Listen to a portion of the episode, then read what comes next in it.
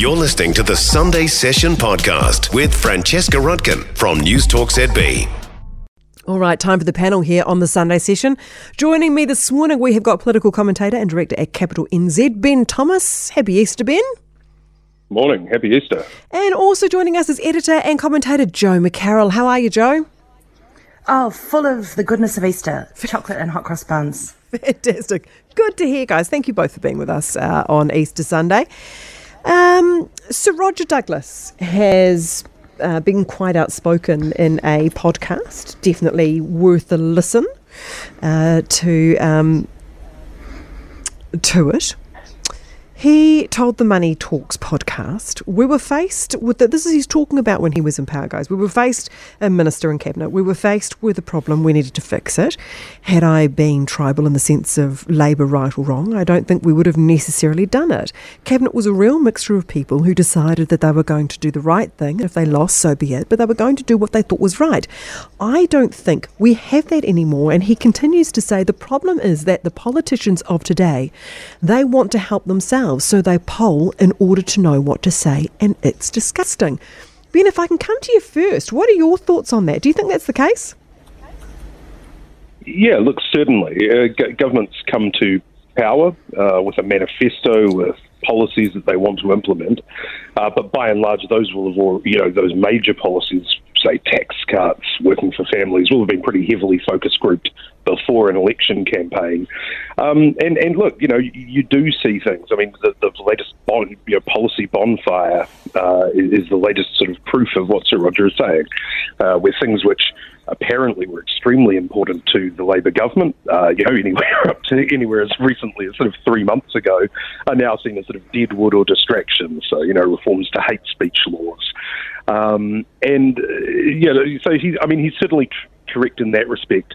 On the other hand, if Sir Roger is saying that anyone who is sort of less committed to radical change than him has failed, he's setting a pretty high bar. Mm, uh, because Jo, I put it to Carmel Sepuloni this morning, and, and she she very much disagreed and, uh, with his comments, as you'd expect. He, well, I mean, she would, wouldn't she?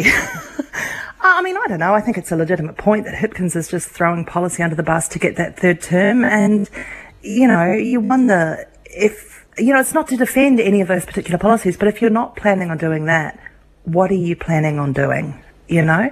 Um, but I mean, that's not, I don't think that's a Labour problem. I mean, I think the, you know, the machine of politics has become so slick. I mean, the other day, I can't remember who was um, being interviewed, but, um, you know, I thought this is so rehearsed and so much hitting your talking points. It, Chat GPT could step in, you know, it, it just feels, um, it just feels inauthentic. In in terms of major reform, uh, you know, there has to be remembered that the major reforms of the 80s that Douglas brought in, which, you know, he says, and, you know, I tend to agree with him, were necessary at the time, they weren't what Labour ran on. And then they were succeeded by a national government which ran on restoring the decent society uh, and had to reverse a lot of its promises as well when it found the state of finances that Labour had left it. Um, and it was actually a reaction to those two governments that sort of led to MMP and a real kind of handbrake on what governments could do in terms of having absolute power. Mm. So, you know, th- this incrementalism is actually something that the electorate has wanted over the years. Um, at, at the same time, you know, look, give credit where it's due. And look, as a disclaimer, I've got clients in this space, but if you look at something like the Three Waters reform, you, you would never accuse the Labour government of populism in pursuing that as far as it has. I mean, that's one of the least popular policies I've ever seen. But it is, but it is important reform to change the, you know, the, these assets that are very poorly invested and very poorly managed.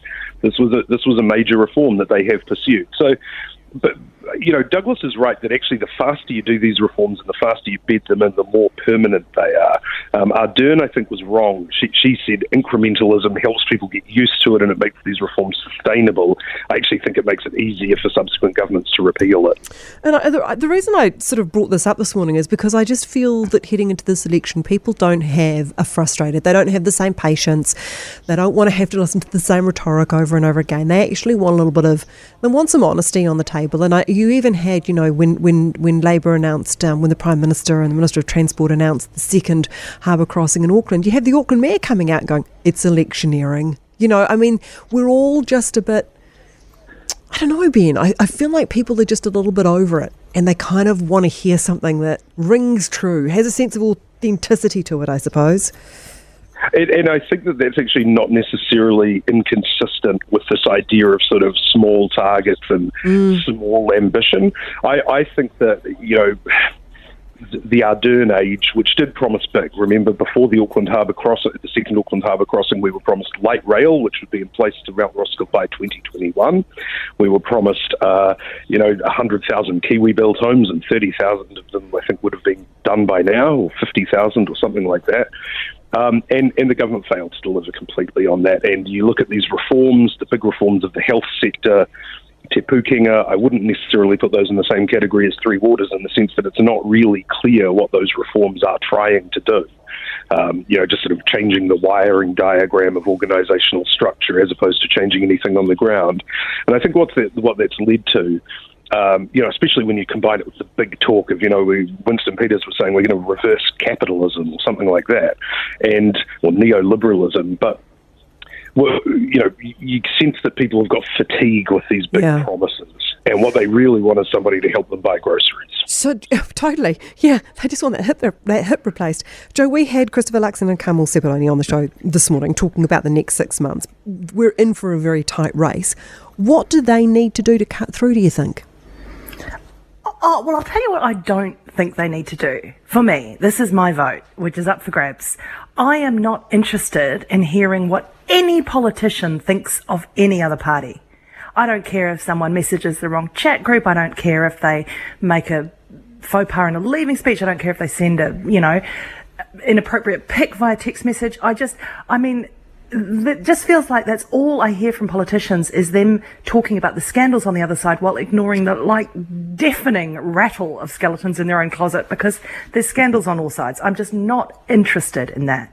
I'm not interested in them blaming the other party, which I think both um, Sepuloni and Luxon did this morning. They talked about the failures of the previous government or the current government. I'm interested in hearing what they are going to do, and in particular, I'm interested in hearing how they're going to address issues around inequality and equity of access um, to those real key pillars like education, healthcare, and safe and stable housing.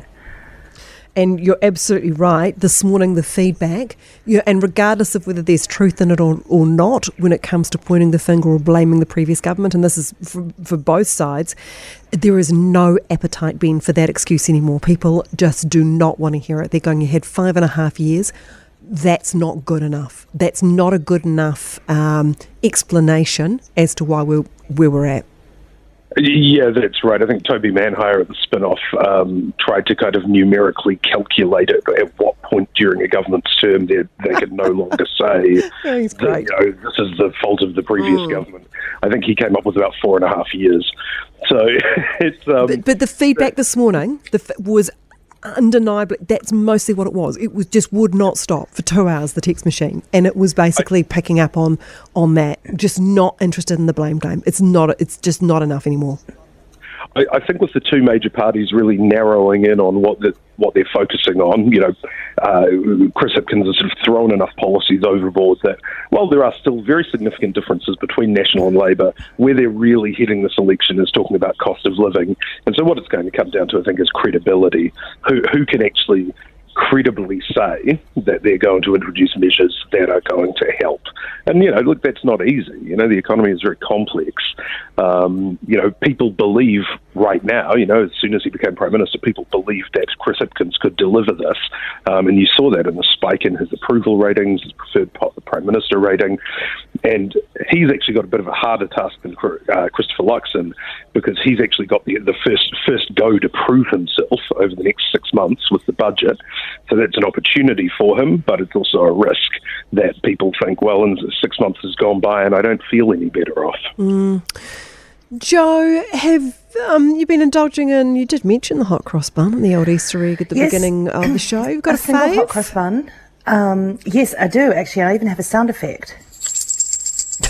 That's the the little bell on a you're not, chocolate rabbit. Oh, okay. Oh, I was going to say you're not shaking the cat, are you, or something? No. Oh, okay. no, I, have eaten um, a half a small um, marshmallow rabbit um, from the um, chocolate company Bohemein, and I have this oh, your flash. rabbit. Oh, you're Lynn flash. chocolate rabbit's still to go. How about yeah? How about you, that's um, pre- Francesca and Ben? That's pretty impressive. What about you, Ben? Um, I the I, the only Easter eggs I've had were um, some marshmallow eggs. Um, like producer Kerry, I, I too mourn the loss of the the fully oval ones. Uh, Oh God, has she, has she been going on to you about that? There isn't anybody that's come into contact with my gorgeous producer Kerry in the last few days that hasn't had to hear about the demise of the marshmallow, the original I, marshmallow. like. I, I, I think it's a reasonable complaint. Um, Okay. You know, because I, I don't feel like I'm eating an Easter egg. I feel like I'm eating a delicious marshmallow treat of some sort, but uh, it, it doesn't quite take me back to childhood. oh, I'm sorry to hear that. Would a hot cross bun help? Uh, got got got a couple in, in the very very uh, faulty oven where I'm staying right now. So Okay. Best of luck with those. Enjoy those treats, guys. And thanks so much for being with us today. Do appreciate it on Easter Sunday. That was Ben Thomas and Jo McCarroll on the panel this morning. For more from the Sunday session with Francesca Rudkin, listen live to News Talk ZB from 9 a.m. Sunday or follow the podcast on iHeartRadio.